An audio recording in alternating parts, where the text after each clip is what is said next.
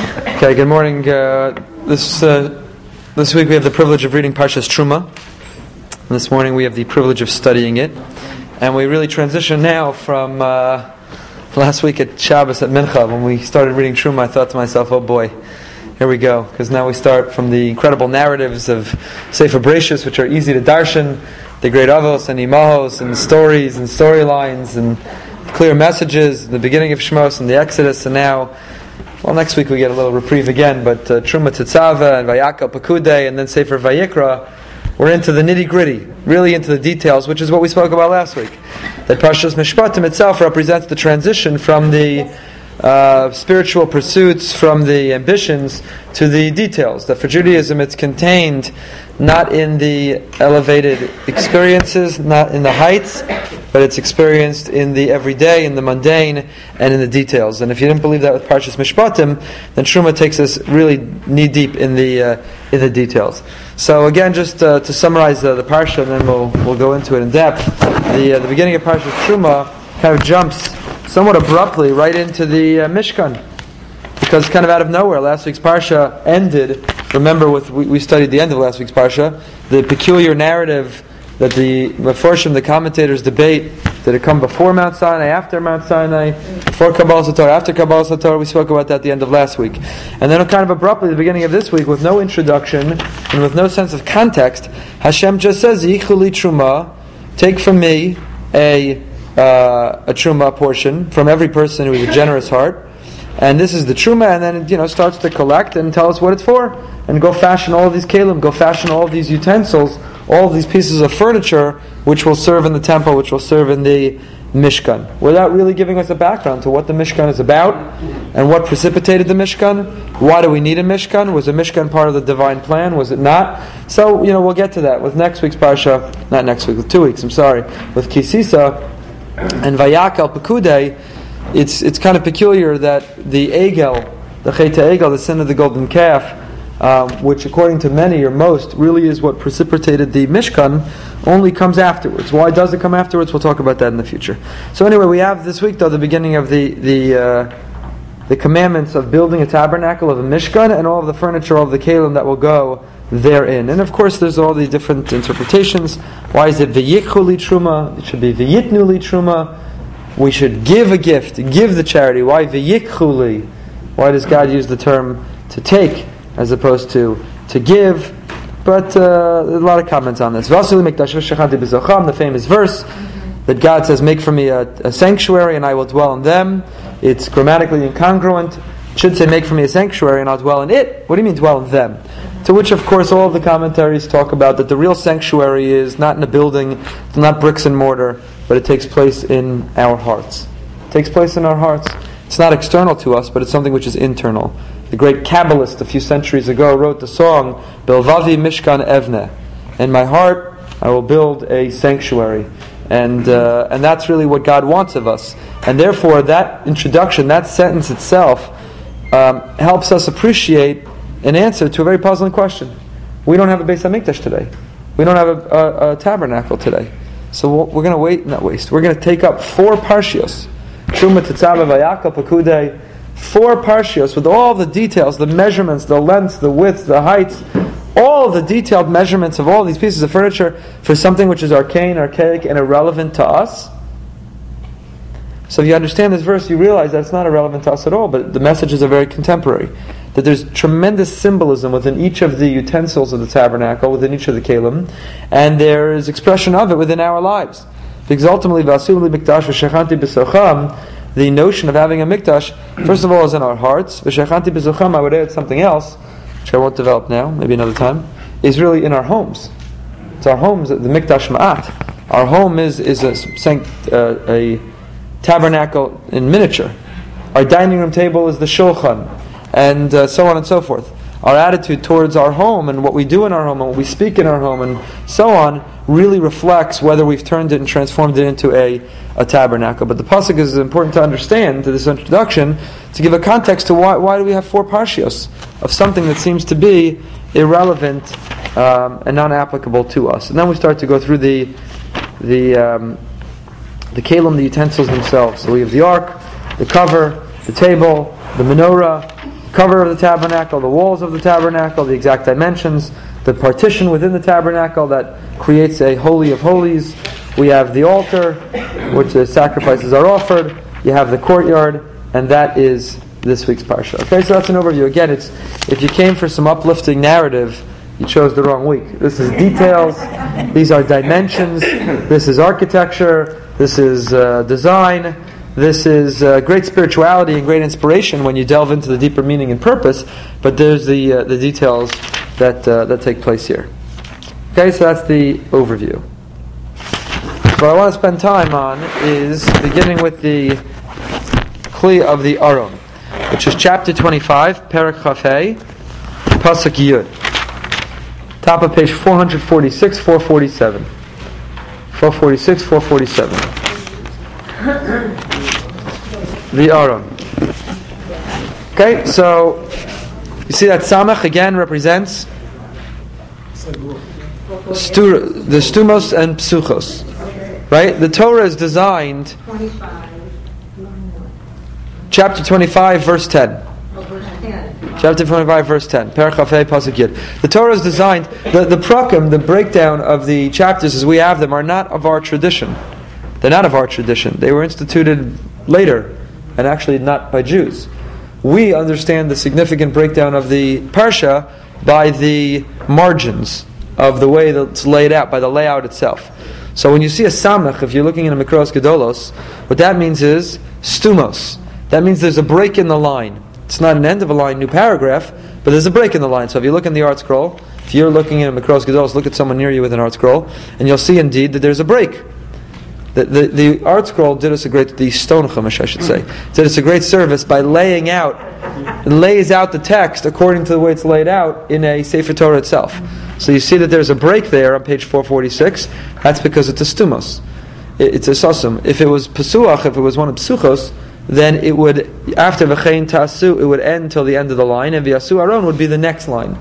So there's different ways of showing a break, either a complete break with a new paragraph, or a pause, a pregnant pause representing a break until the next section, but not a complete chapter break. Okay, so this is one of the stumos. V'yasu aron atzei Shitim amasayim v'cheitzi arko v'yama v'cheitzi rachbo v'yama v'cheitzi komaso. The next thing Moshe is to instruct the Jewish people to construct is an ark, is an ark, is an aron, and it's made of acacia wood. Shitim is acacia wood, and its uh, dimensions are two and a half amos. An ama is a foot and a half, approximately.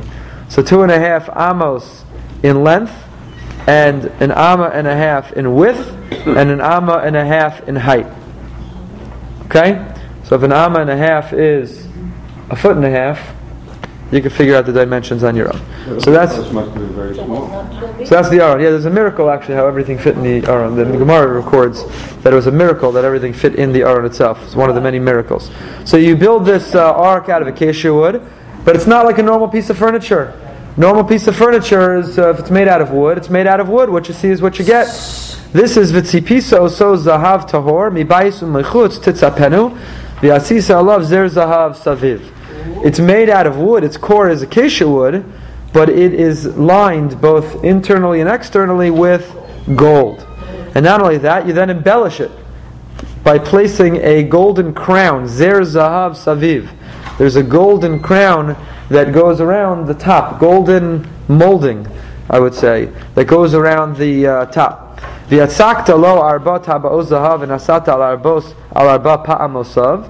And you make uh, four golden rings and place them on the four corners of this ark. And and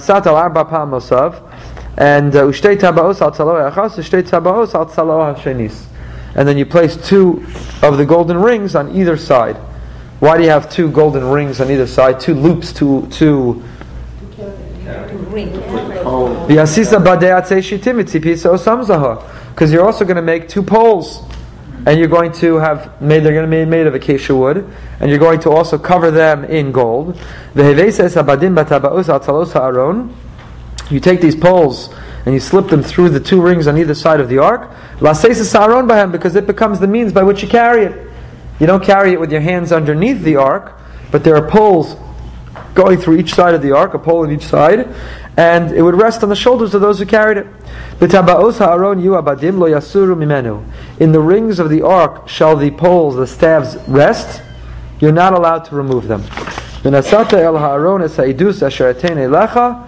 will place in the aron the edus, the testimony. What's the testimony?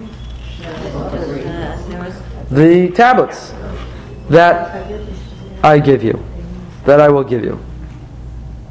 Okay, so that's the ark itself, and then we'll get into the cover of the ark. V'yasisa kaporas zahav tahor, and now you need to make a cover for the ark. It should be made of pure gold. Amasayim v'chetzi arko v'yama v'chetzi rachba, and it will make sense that its dimensions are the same as the ark, because if it's a cover, it's got to fit entirely right on top. V'yasisa shnayim kruvim zahav. What does the top of this cover look like? You make two kruvim out of gold on top. What are kruvim? Cherubs. Cherubs, thank you. What are cherubs? Okay, we'll talk about two faces. Miksha miksha taseh osa mishne kitzos hakaporas. They are hammered out uh, on both ends of the cover. In other words, hammered out of the gold. They're they're made on either side of the cover. Mina kaporas taseh kruvim mishne kitzosav.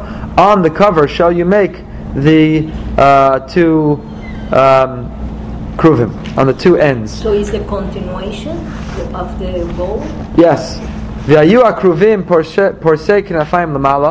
what is there, these angelic figurines, when you're uh, crafting them, when you're when you're molding them, what's their image, what should they look like? So they should spread their wings upward. So first of all, their wings spread upward, they cover the Uh, cover with their wings. The ark is covered by their wings, and they're facing one another. Ela kaporos yipnei akruvim. Towards the covering shall the faces of the kruvim face. It doesn't give you the height of the, the cover. That's a good question. Everything else gives you the height. What was the question? Why doesn't it give us the height of these kruvim? The height of the Not cover. Kruvim, so the height of the cover. Both. twenty inches over the cover. You place the cover on top of the aron. But in the aron, within it, you place the tablets that I will give you. You'll know I am there. It's a testimony that I am th- to the fact that I am there, and uh, that's where we'll meet. Vaad. That's where we'll have our vaad, our rendezvous, and. Uh, I will speak to you from on top of the cover between the two kruvim. In other words, God doesn't mean He's physically pre- present there. God is not physically represented or limited anywhere. But He means if you are to try to create some imagery when you're hearing my voice, Moshe, and you want to have imagery of where it's emanating from, picture it coming from right between these two figurines sitting on top of the ark. It's Kol Asher Asher Atzaveh Oscha B'nei Yisrael, and that's where I will communicate everything that I will teach you to command to the Jewish people. Okay, so that's the section that I want to look at today, is the forming of the aron. If you want to see a picture of this, by the way, the stone chumash has on page four forty-seven a nice picture. You see the gold plain box with its dimensions, and then you see the rings on each corner. There are rings for the golden staves, staves to be put through the, the poles. And then along the time you have the Zer Zahav Saviv. Along the top you have the golden um, molding. And on top you have the Kruvim, these figurines whose wings uh, spread upward towards heaven. They face each other. And together it represents the cover. Okay? There you have the picture. Yes? Why did they put the prophet on top and then put in the people? Yeah, okay, we'll get to that. It's a good question. Yes. I know that the Kruvim were created in the six days. Which days were they created? I'm not sure. I don't know. Okay. So let's see Pasuk Yud. So v'yasu aron atzei shitim. So um, if you look at the Balaturim of Yaakov ben Asher, v'yasu aron b'kulam k'siv v'asisa chutz mi ba'aron d'chsiv v'yasu. All of the other utensils it says v'asisa in the singular. One person is to make it. And here the aron is in the plural, v'yasu. And everyone's bothered by it. The Balaturim mentions it. Shekol ha'kelim asa shlomo ki yotzi behen chutz me'aron. because Shlomo, all of the utensils were replicated except for the aron. Forget, it's the question that that uh, they're all made. It, with all of them, it says v'yasisa, the singular to command to made. Except here, it's v'yasu. The aron, says the Balaturim, osios oran. Why is it called an aron? Why is it called an ark? So he says the aron, an ark. Why is an ark called an aron? I should ask. Because aron, the root of the word aron is or, is light. Sheyesh ba oran she Yisrael, because there is a light that emanates, the light of the Jewish people. In other words, the luchos, the Torah that's contained within the ark, illuminates the Jewish people. Va'osios nora, it's wondrous. Kihu eish ochelas. Aron begematria is nezer. Shekeser Torah ola agabein al kol aksarim. Lachen ksiv v'asisa alav zer zahav. Uv'shulchan ksiv v'asisa lo lomar shekeser Torah ola ashar aktarim. So the Balaturim says that the aron is the same numerical value as Nezer, the crown of Torah, Oral Gabeim. We know the Mishnah in Perkei Avos that there are three crowns: Keser, uh, Keser Kahuna, and Keser Malchus, and Keser Torah. Keser Shem Tov is Oral Gabeim. But among those Ksarim, those crowns, it's the Keter Torah. It's the crown of Torah, which is the highest. The Aron represents in the Mishkan, in its formulation, it represents Torah, and. Uh, And uh, therefore, the Hebrew word for it is aron, or it illuminates, it provides light, it provides warmth, provides instruction, it provides guidance for all who tap into it. Yes? Why do they call it the casket? Why they shall make it? Hold on, hold on. The casket is also called an aron. Oh, that's a good question. Why is a casket for a human being, you're saying, called an aron? Yes, I think the answer is very simple, that just like the aron held the Torah, a human being we are to treat as a living Torah. Why is it that you have to bury a Torah, you have to bury a human being? Because the human being is no less of a Sefer Torah. There's a Gemara, the Gemara describes the, the conversation between two great rabbis. They stand up when a, a Talmid Chacham walks by, and he says, if I stand for Torah, which is written on parchment and with ink, shouldn't I stand for a living Torah? And that's the attitude that we have, is the human being is the living Torah. The human being has the Torah imprinted on their soul. They have lived Torah. They have transformed themselves themselves to be a Torah scroll. So that's the uh, the aron. That's that's why we bury a person in an aron, because they too uh, it too houses the living Torah. But not only that, moreover, it has a light that illuminates from it. That just like the aron, even though it was closed and the tablets were contained therein, but it provided illumination. So too, when we lose our loved one and it's closed, it's a casket which is closed. Nevertheless, it continues to provide illumination by our uh, by our remembering and recalling and tapping into their, their positive spirits. Yes. We talk about Noah and the aron. It held the seed of creation. Well, that's a teva. We don't call that right. That's not. We call it the ark in English. In English more. In Hebrew, that's really more called a teva. Yeah, I don't understand what the Balaturim is saying. First of all, the pasuk before it says Yasu will make that. It does say the Yasu. And if they did this, that everybody did this except for Shlomo, it should say the Asisa Aron, and all the others should say the Yasu. Yeah. It seems backward. Okay, we'll see. We'll see the other Mefarshim in a second. Deal with it. Rudy had a comment. I said it's written here that there is for the nation, and the youth, everyone should have it in their. Oh, okay, good. So let's see that. Let's see that comment. So look at the Ramban. The Ramban also is bothered by the same thing. V'asu aron, yachzor b'nei Yisrael and iskaron l'mala, v'acharechein v'tzipisa oso.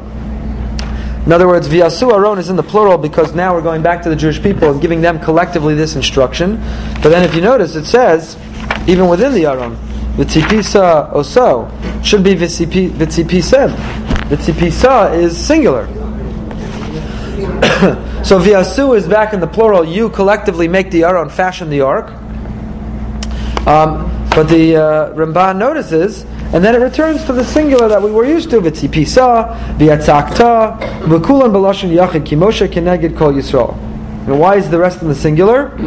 Because Moshe corresponds with the totality of the Jewish people. Moshe is keneged everybody. V'yitachen she'yir Moshe kol Yisrael mishtafshin b'asiyas ha'aron b'avur she'u kadosh mishkan. Uh, Mishkanei Elyon, V'sheyizku kulam l'Torah. And the Ramban says, what's the reason that this is unique, that the other kelim, at least George, maybe the Mikta, Mishkan as a whole was V'yasuli Mishkan, but the other kelim is V'yasisa. Why the aron unique? Says the Ramban, because everyone should have access to Torah.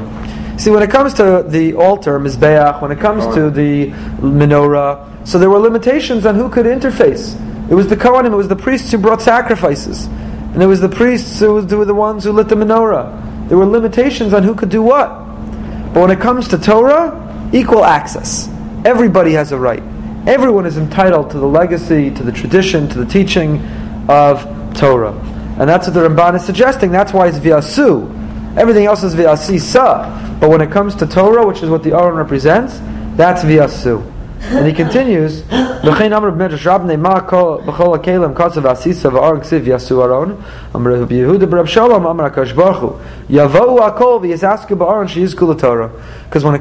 kelim, it's limited. When it comes to the Aron, let everybody come. I want everyone to have a piece of it. And what does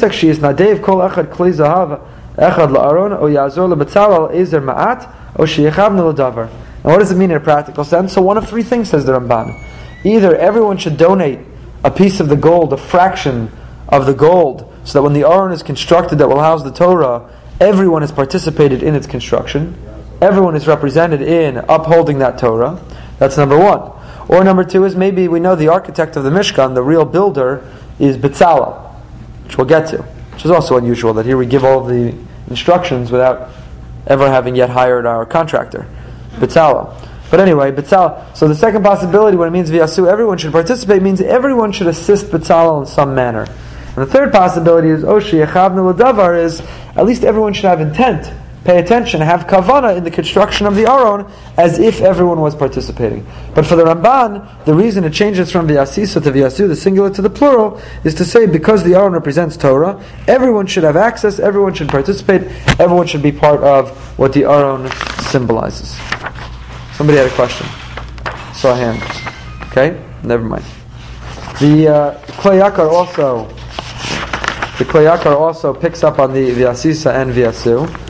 Pasuk Yud, the Klei Yakar. So I'm going to find Lunchitz.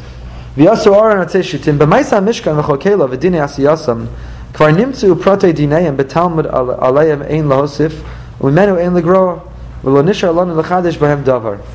So the Klei Yakar is giving a little introduction here. He says, I don't really need to write an extensive commentary. That's his introduction to his extensive commentary. I don't really need to write an extensive commentary because all the detailed laws of how to build these utensils and how the tabernacle should function, that's all contained within the uh, that's all contained within the Talmud. You don't really need me for that. I don't have anything to add, and I certainly don't want to take away. Says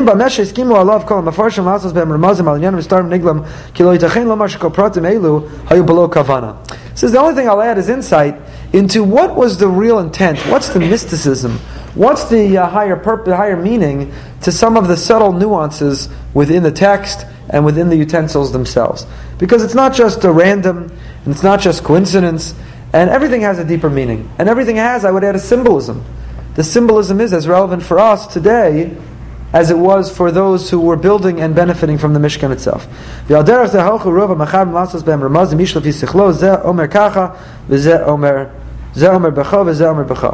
And each of the commentary struggles to say, well, this is unusual, what's this nuance coming to teach? What's the message? What's the meaning in this? Even the great Rashi, who the Klei Yakar is uh, familiar, as we should be after our years of studying, that Rashi only comes, as Rashi says in a number of places, Ein mikriyotzi l'midei pshuto. Rashi says, I only come to teach the pshat. What's pshat? The simple meaning of the text. In other words, every text is subject to four layers of interpretation, at least four. And they are pardes, pshat, remez, drash, and sod, which are the simple meaning of the text, and the hints, the allusions in the text, and the homiletical interpretations of the, of the text, and the Kabbalistic interpretations of the text. There are at least four layers of interpretation to each and every verse, to every text. In fact, one could argue there are seventy layers of interpretation. Shivim panim l'Torah. It's not four, it's seventy. One could argue it's not seventy, but we know that there are six hundred thousand letters in the Torah, which is not true. But the Gemara says six hundred thousand letters in the Torah corresponding with each person. Every Jew has a right to interpret the text. So there's an infinite number of interpretations. So forget the number. The point is there are many interpretations. But the Klei Yakar is... Uh, is um, pointing out what we know, that Rashi comes, is very simple, just the meaning of the text. He's not looking to provide any homiletical interpretations, he's not giving a big speech, a drasha, he just wants the simple meaning. And yet even he, Mikol Makom, B'Makom Shematza Lidrosh Karav L'Pshuto, Lo Hiniach Mileva'aro, Shekem B'Parsha Zuperish Mizbeach Nechoshes L'Chaper, Amatzcha Nechosha. Rashi can't contain himself. Even Rashi can't contain himself. Not only does he explain the simple interpretation, here's the width, here's the height, here's the depth, but Rashi himself gives some symbolism. For example, that the uh, certain altar comes to uh, achieve atonement for certain things. The twelve uh, springs of water, V'shivim Tmarim, Perish Keneged Yud Bei Shvatim V'shivim Zakenim, correspond with the twelve tribes and the seventy elders. Alken lo echshoch gam ani milomar mashatala mitzuda shekli sechli lahosif k'tas al osan ramazim shedibur b'hem ha'mefarshim mishnei parshas elu truma tetzaveh. So he says, if Rashi, this is all again the purpose of our class for those who are here and for those listening at home, is not, although I'm thinking about changing this, but for now the purpose of our class is to be text based. We're studying the commentaries, how they dissected the text. So the Kli Yakar is giving his introduction. He says, look, I know that the purpose of our commentaries is to dissect text. But this text, kind of, if we dissect it, the laws are in the Gemara. You don't need me just to repeat and compile all of the laws in the Gemara that dissect the text. I want to dissect it by offering homiletical interpretations, even though that violates my general uh, thesis. If it was good enough for Rashi, it's good enough for me. V'terem boi l'daber behem omer b'derech klal al shlosha rasha kelim asher aleihem nasa zer zahav ve'im aron shulchan u'mizbeach. And so the first thing I want to do, says the Kli Yakar, is talk about the three utensils that all had in common the golden molding, the golden crown above it. And they were the ark, they were the table, and they were the altar. The ark, the shulchan, the table, and the mizbeach, the altar. But Azal Amru, our great rabbis taught, Shem Kineged Gimel Ksarim, that these three utensils correspond with the three crowns that every one of us should seek to pursue. Keser Torah, Keser Kahuna, and Keser Malchus. What does that mean, a crown? That literally we want the fanfare, the honor? No, it doesn't mean pursue honor, but it means pursue in reputation. That we want to be identified, associated with these pursuits. The pursuit of Torah, and of priesthood, however you'll define that, and of royalty.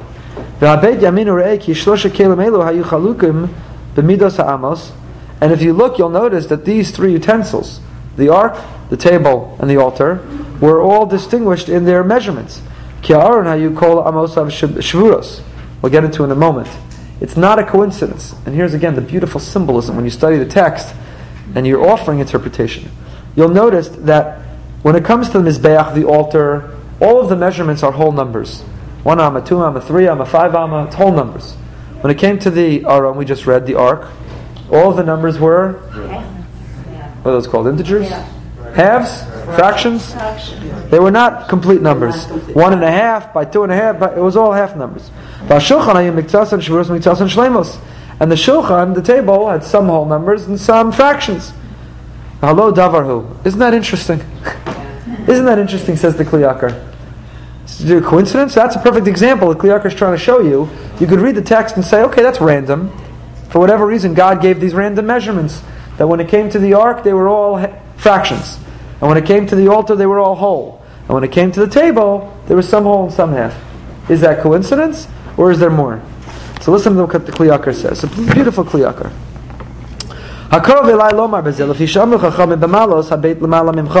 Our rabbi said that we should see what's above us. Our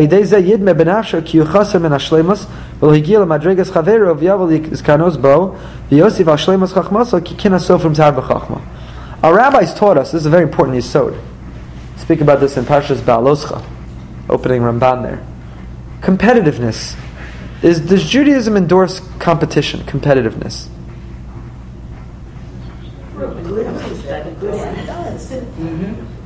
It's a very interesting subject. In fact, I once gave a, a talk about this, and Alan Vangrad, who was a Super Bowl winner who now is an observant Jew, was there, and appreciated. We had a whole discussion afterwards because, you know, when you when you wear a Super Bowl ring on your finger, you can appreciate the uh, discussion about the value, the value and the downfalls of of uh, competition.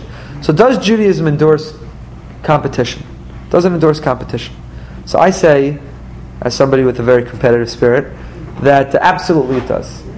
Unconditioned, qualified, however, that the competition is driving you to be better for the right reasons. So, for example, when did I give this drasha? When when Ar, when Aaron, Moshe's brother, Aaron, the great leader of the Jewish people, sees um, all of the princes bringing their sacrifices. When this Mishkan that we're reading all about is finally completed, and it's inaugurated, and it's celebrated, and they have a uh, Chanukah Samishkan, Aaron is jealous, and he says to God, it's not fair to me. Not fair to me. I want to participate. Why can't I be among the princes, the Nisim, offering these sacrifices? And I was always troubled by that question. It's not fair to me? What is Aaron, two years old? I mean, my kids I have that conversation with. It's not fair to me. I didn't get an extra chicken nugget. I didn't get to go to the mall. I didn't get the ice cream. I, it's not fair to me. Aaron? Aaron, second only to his brother Moshe, great leader of the Jewish people, is complaining to God, it's not fair to me. And how does God respond? He doesn't give a patch and pun on me. He doesn't tell Aaron, what's the matter with you? What are you, two years old? It's not fair to me? Relax. Everyone gets what they get. They don't get upset. What I tell my kids. No, he doesn't say that. God says, don't worry, you'll get yours, you get to light the menorah, you get to light the candelabra. You get to light the menorah, don't be upset. You get to do something special too. If I would say that to my kids, it would reinforce their jealousy. So what's going on? Why did God tell Aaron, what's the matter with you? And I think the answer is that a healthy competition is valuable, it's productive. Aaron wasn't jealous, it's not fair to me. I want to bring sacrifices. I want my fifteen minutes of fame. I want to be on T V. I want to be at the head of the nation. I want the honor. I want the glory. Aaron was driven by their opportunity to say to God, I wish I had an opportunity to come close to you through the, offer of the offering of these sacrifices. To which God responds, you'll have your chance to come close to me in your way. Don't worry. Don't worry. And the same thing is true here. The Kli Yakar is quoting, Kina so from Tar B'Chachma. The Gemara has a principle. Gemara Baba Basra, I believe it is. Kina so from Tar B'Chachma. That means jealousy among scholars promotes wisdom. Right? Think about it. If every professor could go to a university and achieve tenure, and he never had pressure to publish, it would it would stifle achievement. It would stifle our intellectual growth. It's the pressure to publish. And it's the competition among scholars that leads to increased wisdom. So, aval, continuing the Kli Yakar, B'nyanei ha'olam hazeh da'inu kol hatzlachos hagufnios ka'osher v'kavod yistakov mishu lamata mimenu. So when it comes to, so here's what the Kli Yakar is saying. When it comes to spiritual pursuits, always look at the people above you. Always look at the people above you. Someone else knows more Torah? Aspire. Be driven. Want to be like them. Somebody else has greater character, more patience, slower to anger, look at them as a model. Try to be like them. Someone else volunteers more hours, gives more charity, look to them. Be jealous of them. Want to be like them. But when it comes to worldly pursuits, you're seeking wealth and honor, look at who's below you. Because if you see the person below you has less money and has less children, or nachas from them, or has less prestige or prominence or honor, then you'll say, you know what, I'm pretty happy with what I have. The Gemara in Yevama says, when a person's davening, they should place their eyes below and their heart above. So it means, when you're davening for wisdom, when you're davening for spirituality, when you're davening for virtue, look around the shul at the people who, who you want to be like, who I wish I could have that. I wish I can, I aspire, I am ambitious to be as, as knowledgeable. I wish I knew as much Torah or concentrated as much in davening. But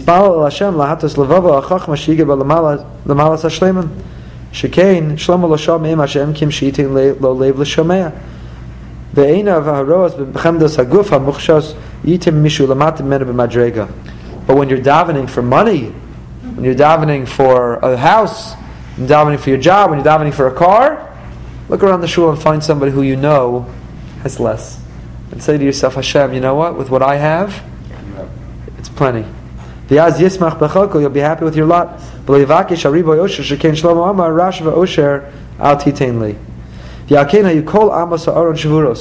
So now the Kli Yakar is going to get to his point. So when it came to the ark, all of the dimensions were fractions.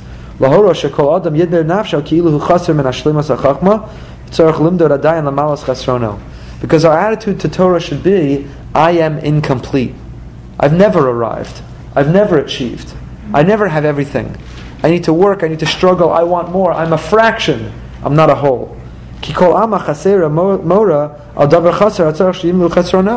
When you think of a fraction, what do you think immediately? It needs its corresponding fraction to be whole. So too with wisdom. So too with wisdom. I'm sorry. Wow, that's a long kliyakar. So too with chachma mimisha choshev esatzma la'ayin v'chaser. You know why a Talmud Chacham is called a Talmud Chacham? I remember learning this when I was a kid. It's one of those few things that stuck with me because it had a very big impression on me. The greatest title we have for the person who knows the most is that they're a Talmud Chacham. A great Rosh Yeshiva, a great Rosh Kollel, a great Rabbi, a great man, a great woman, Talmidah Chachama. The greatest title, appellation that we can ascribe to somebody who has achieved incredible knowledge is Talmud Chacham. What does Talmud mean? A student, a student of wisdom. wisdom. So think about it. The person who knows the most we describe as incomplete. A student. Needing to study. Needing to learn. They're a Talmud Chacham. They're not a Chacham. I'm not knocking the Sephardim who call their Chacham. But... Uh, But even the Sephardim would refer to the Chacham as a Talmud Chacham. Uh, Chacham for them replaces Rav. It's a replacement for the term Rabbi. But they would still describe in terms of an adjective as a Talmud Chacham. And the reason we describe is because the wisest people are the ones who realize that they have so much more to learn. The biggest danger is when a person feels, I'm done. I'm complete. I've arrived. I know all there is to know. A person knows the most when they realize how little they know. That's when you're okay. That's when you're in good shape. That's when you're in good shape. When I speak to young rabbis, I was once a young rabbi. I'm not a young rabbi. When I speak to young, no, trust me. When I speak to uh, when I speak to young rabbis, I tell them like that's, you know, rabbis. There's a great. This is a very important idea. Rabbis are very tempted through their congregants to uh, to feel that they know everything. They ask a lot of questions to congregants, and rabbis erroneously feel a pressure to give an answer on the spot and imply that they know everything at their fingertips. And what happens is, they start to believe it. First couple times they give an answer, they know they're smudging it, or they think it says it there, that thing, or they remember hearing that from someone else. And then the second time and the third time, and eventually they start to think, you know what, I know everything. And when I'm giving these answers, I know I'm giving the truth. The best thing, most important thing for a rabbi to know is that they don't know a lot. And to remember that they need to look it up. Tzedek, tzedek, uh, tirduf, you know, when you, you, it's true for justice, but it's true for learning as well. The obligation to look it up, the obligation to pursue it, the obligation to uh, to check it. So it's uh, it's very important. It's a very big danger in any area in life. I would imagine the same is true whether you're a lawyer, whether you're a doctor, whether you're an athlete. The same is true in any uh, in any... area of life. When you feel you've arrived and you know everything is when you'll begin to go down. It's only when you aspire to continue to grow. So that's why the Kli Yakar is explaining so beautifully. The dimensions of the ark. The ark is the symbol of Torah, of wisdom, of the Jewish wisdom.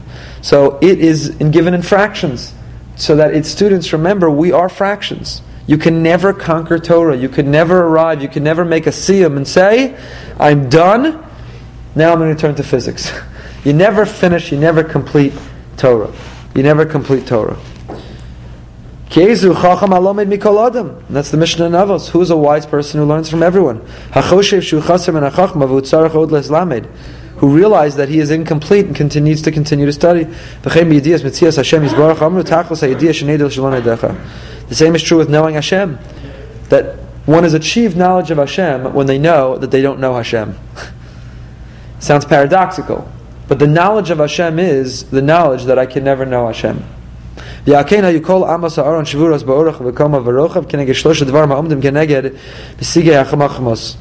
beautiful. The ark had dimensions that were width, length, and depth. And all three of the dimensions were fractions. corresponding with the three areas of wisdom: kotzer das hamesig, va'omek hamusag, va'orach hatzaos. Ki akoma hainu ha'omek ki amok hadavar miyemtzeenu v'omek hamusag. The depth of the ark corresponds with the depth through which we could know anything. I can never feel I've plumbed all the depths of every any given topic, and I know it in terms of all of its depths. And the width represents my mind, that my limitations, the boundaries on my capacity to understand. And the length, the length of acquiring the knowledge. So therefore, all three of the dimensions of the ark were fractions to show that all three of our attitude towards wisdom, understanding its depths, our capacity to understand, our pursuit of understanding, all are incomplete. We've never fully arrived. Aval shulchan. So now, in great contrast, when it comes to the table, hamarames lekeser malchus. What does the table represent? The crown of royalty. Why does it represent the crown of royalty?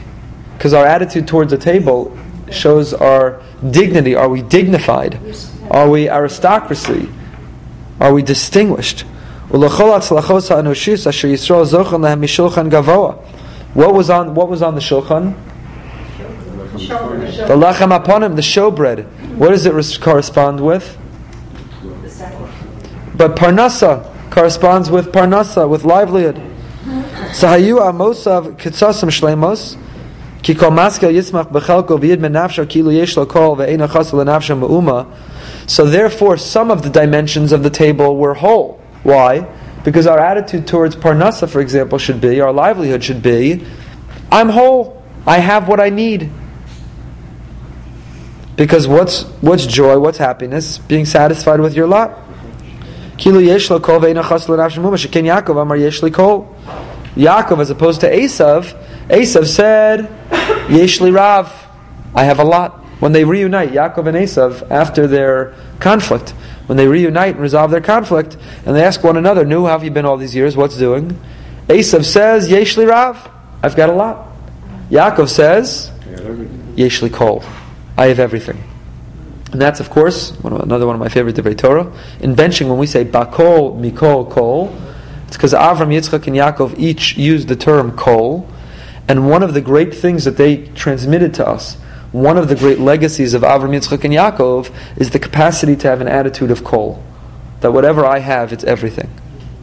What I have is everything. Avram, Yitzchak, and Yaakov shared a capacity to have an attitude of kol. They're not Rav. Not I have a lot and I wish I had more, but an attitude of kol, that I have everything. But some of the dimensions of the shulchan are fractions. Why? The reason is because you shouldn't affirm and validate every temptation that man has. We shouldn't feel whole in all of our worldly desires. Some of them need to be broken. Some of them need to be shattered. So some of the dimensions of the shulchan were incomplete to show the importance of shattering some of the worldly temptations that we have. That's why when it comes to bread, we use the term to break bread, shvira, to break. He'll explain it further with the shulchan. Why is it called breaking bread? Because we're breaking down our... Let me think about it. Food. Why did God give us food? God could have had us nourished in a way that we wouldn't need to eat food. Like the air that we breathe. Nobody calculates how much air they're going to have. Is this healthy air, unhealthy, fatty air? Is it going to make me thin? How will I look in this air that I breathe? Why? We breathe air. It's a natural instinct. Food, we have to eat. Why did God create a world like that? God looked into his Torah, he looked into his value system, and then he created a world corresponding with it. So what was the value he wanted us to learn from food? You had to earn it. You had to earn it. So I think there's a number of values. One is earning it. It takes work, you have to toil, it's effort. After, not to be a glutton. But I would say if there's one word I had to associate, it would be discipline. An attitude towards food is discipline.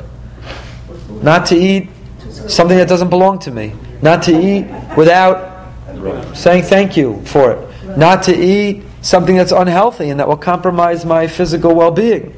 It teaches me, it, cul- it, it cultivates a sense of, of discipline. So when you're eating the lechem, what you're doing is shriras halechem. You're breaking down your temptation. You walk into that restaurant, you open the menu, you want to order all that unhealthy, delicious, fried, fatty, carb food.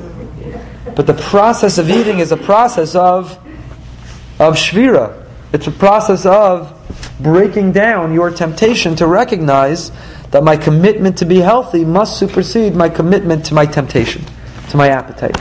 I have to put my health before my appetite, and that process is a process of breaking down, of shvira. There's a billion, gazillion dollar industry of diets and, and uh, you know, Weight Watchers and all these different things, because it's not easy. It requires you to break yourself down, shatter your temptation, your appetite, your desires. So that's why it's called breaking bread. You're breaking down your spirit in terms of controlling with discipline what you're going to eat with the bread. So that's what the Kli Yaakov says. The aron was all fractions. Because when it comes to spiritual pursuits, we have to realize that we are incomplete and we're constantly ambitious and aspiring to grow. When it comes to the shulchan, which represents the physical world, so part of them are whole to realize you get what you get, you don't get upset that I should be happy with my lot. I'm complete, I'm whole with what I have. Cool. But part of them are a fraction why to teach that I need to break down my my appetite. I need to break down my temptations. I need to break my my uh, lack of control. Yes? What about uh, thoughts? What about thoughts also? In terms of breaking the thoughts also. Well, that's where that's where appetite takes place. The appetite does not take place in your stomach. It takes place in your thoughts. Yeah, so appetite, so the thoughts, not only the, the temptation doesn't only refer to the world of food. You could say the same thing when it comes to the world of, if the shulchan represents physical pleasure, it's not only the physical pleasure of food, it's the physical pleasure of all physical pleasures. And the same thing is true. There's temptations that we are to control our thoughts. We are to feel whole and complete and happy. And on the other hand, we are to feel broken, that we need to break down the temptation to shatter the desires that are unhealthy. But when it came to the altar, all of its dimensions were whole. What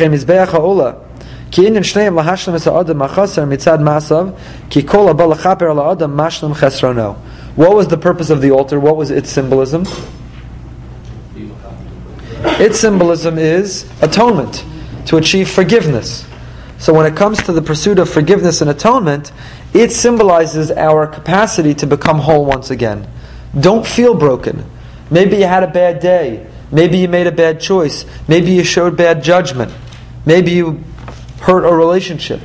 The Mizbeach, which is the mechanism and the means through which we achieve atonement and we become whole, all of its dimensions are whole to show that tshuva, repentance, gives us the capacity, the capability to become whole yet again. You see the Kli Yaakov goes on and on, but th- that's the Kli Yaakov's basic premise. And I think it's beautiful. He's giving an introduction to these kelim, and the reason it's so beautiful is because, again, it shows why they're relevant to us. That even though we don't have them, we don't have a temple. Please God, we'll have it soon. We don't have these utensils. We don't have high, we don't have priests operating with sacrifices. But nevertheless, the symbolism of each should also define and shape our homes.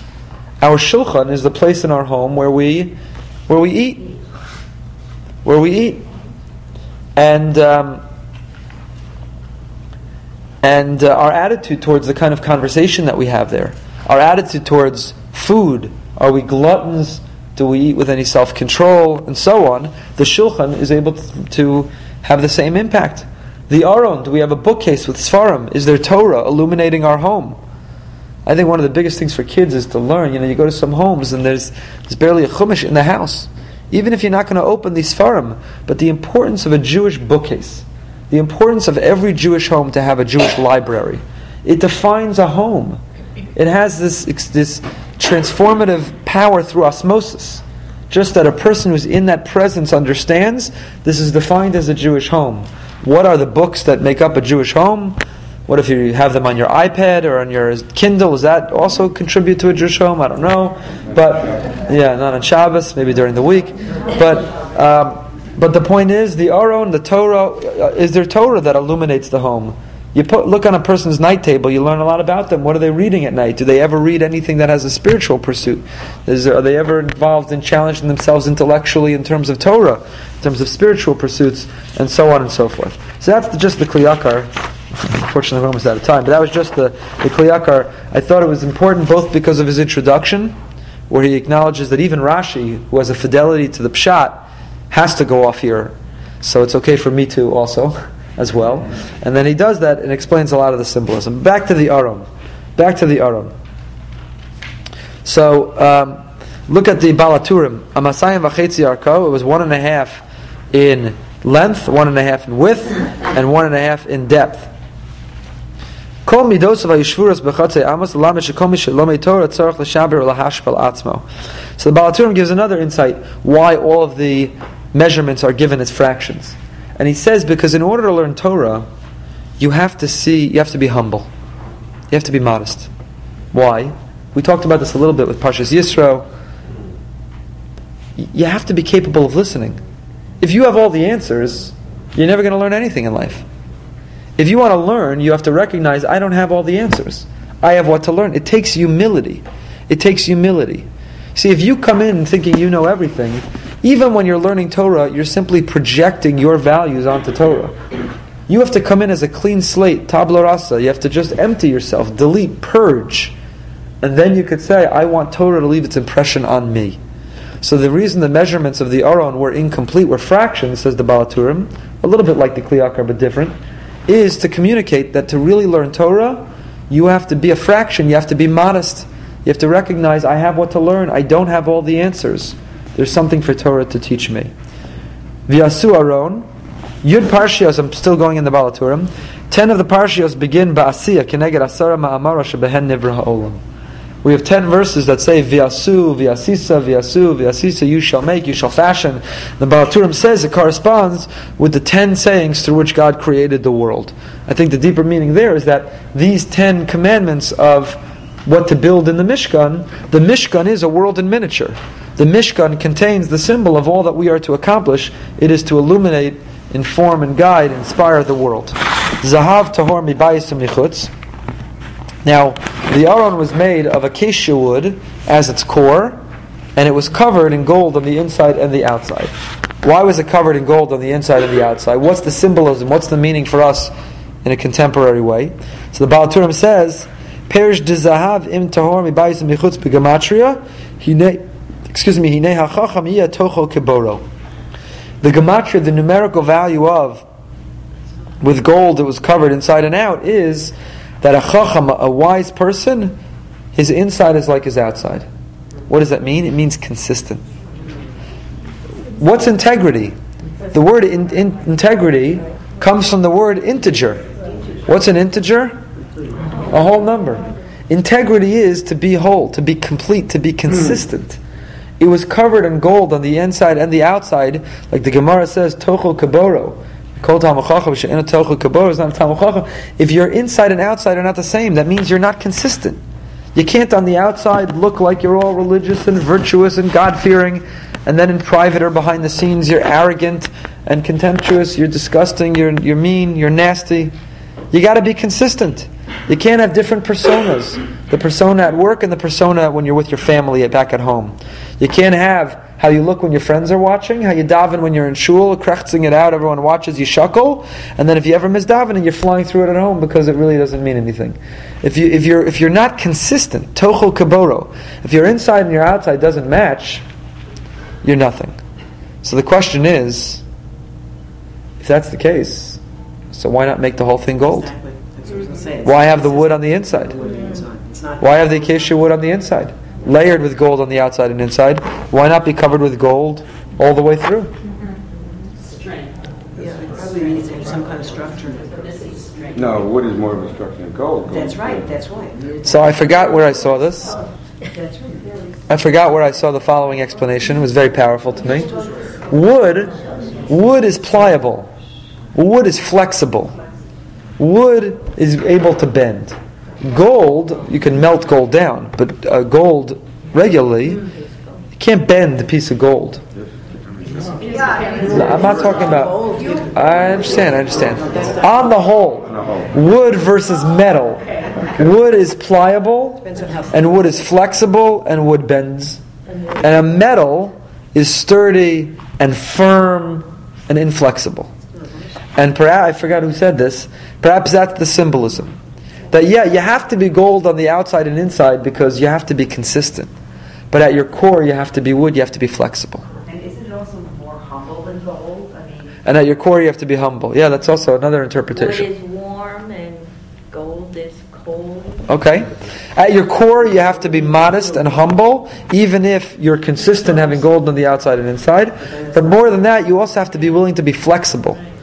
Even though you're gold, even though you have values that you're committed to, a person needs to be flexible, and that symbolism is important as well. Yes? Yeah, Elaine? You could never be carried. It would be too heavy. Okay, that's a practical reason. But it has symbolism too. Yeah. Yeah. Okay. Um, there's so many more comments here I wanted to cover. The Kliyakar has V'yasu aron. He also was bothered. Why isn't it V'asisa? V'yasu. What's with these poles? You make poles, you cover them in gold, you have these four rings, you put the poles in, you can never remove the poles. Why is it lo yasur mimenu? You can never remove the poles. Why can't you remove the poles? But in between carrying it. It doesn't say they can't be removed. They can't be removed. Lo yasur, they should not be removed. Should, but the, the, the noun in that sense really is right. The poles, not, not you. Correct, lo yasuru, correct. If that, so that, that's really complicated. Correct. If you look at Rashi, lo yasuru mimenu, liolam, forever. Once you insert the poles, the poles must remain. Why must the poles remain? Why are the poles part of the definition of the ark itself? So they become holy, but so what?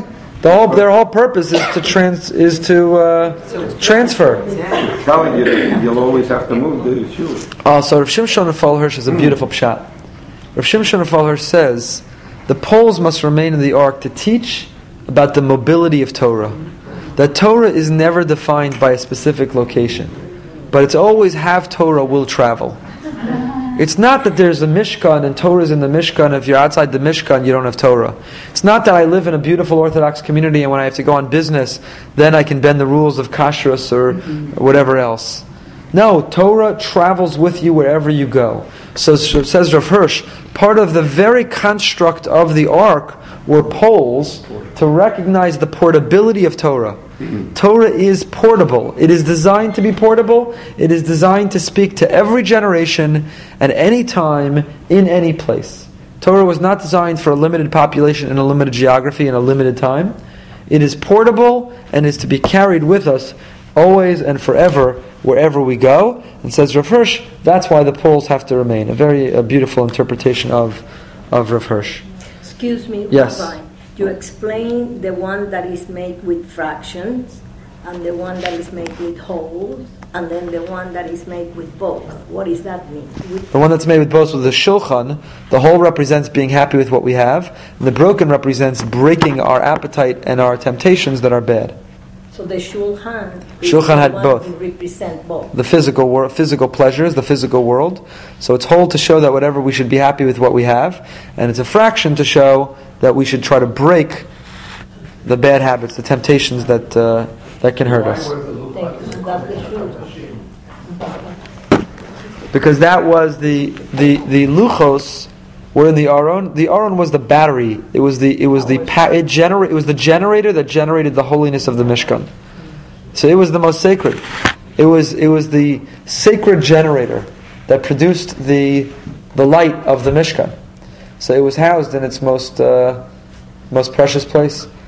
Indeed, the poles of the aron poked through the, the parochas and specifically gave an impression of, of a woman and provide nourishment from there. Just as a child is nourished from the mother, so too the poles would protrude from the uh, curtain to give the image of uh, Jewish people, of children being able to, pr- to receive their nourishment from the Torah, from uh, from God. So there's a lot of a lot of symbolism. We are um, we're out of time. We didn't even get to get into the Kruvim at all, and the, and the cover, the kaporat. Where does that word come for? There's a lot more to talk about, but the good news is we have Tetzaveh, Vayakal, and Pakuday, where we're going to be revisiting a lot of the same stuff. So.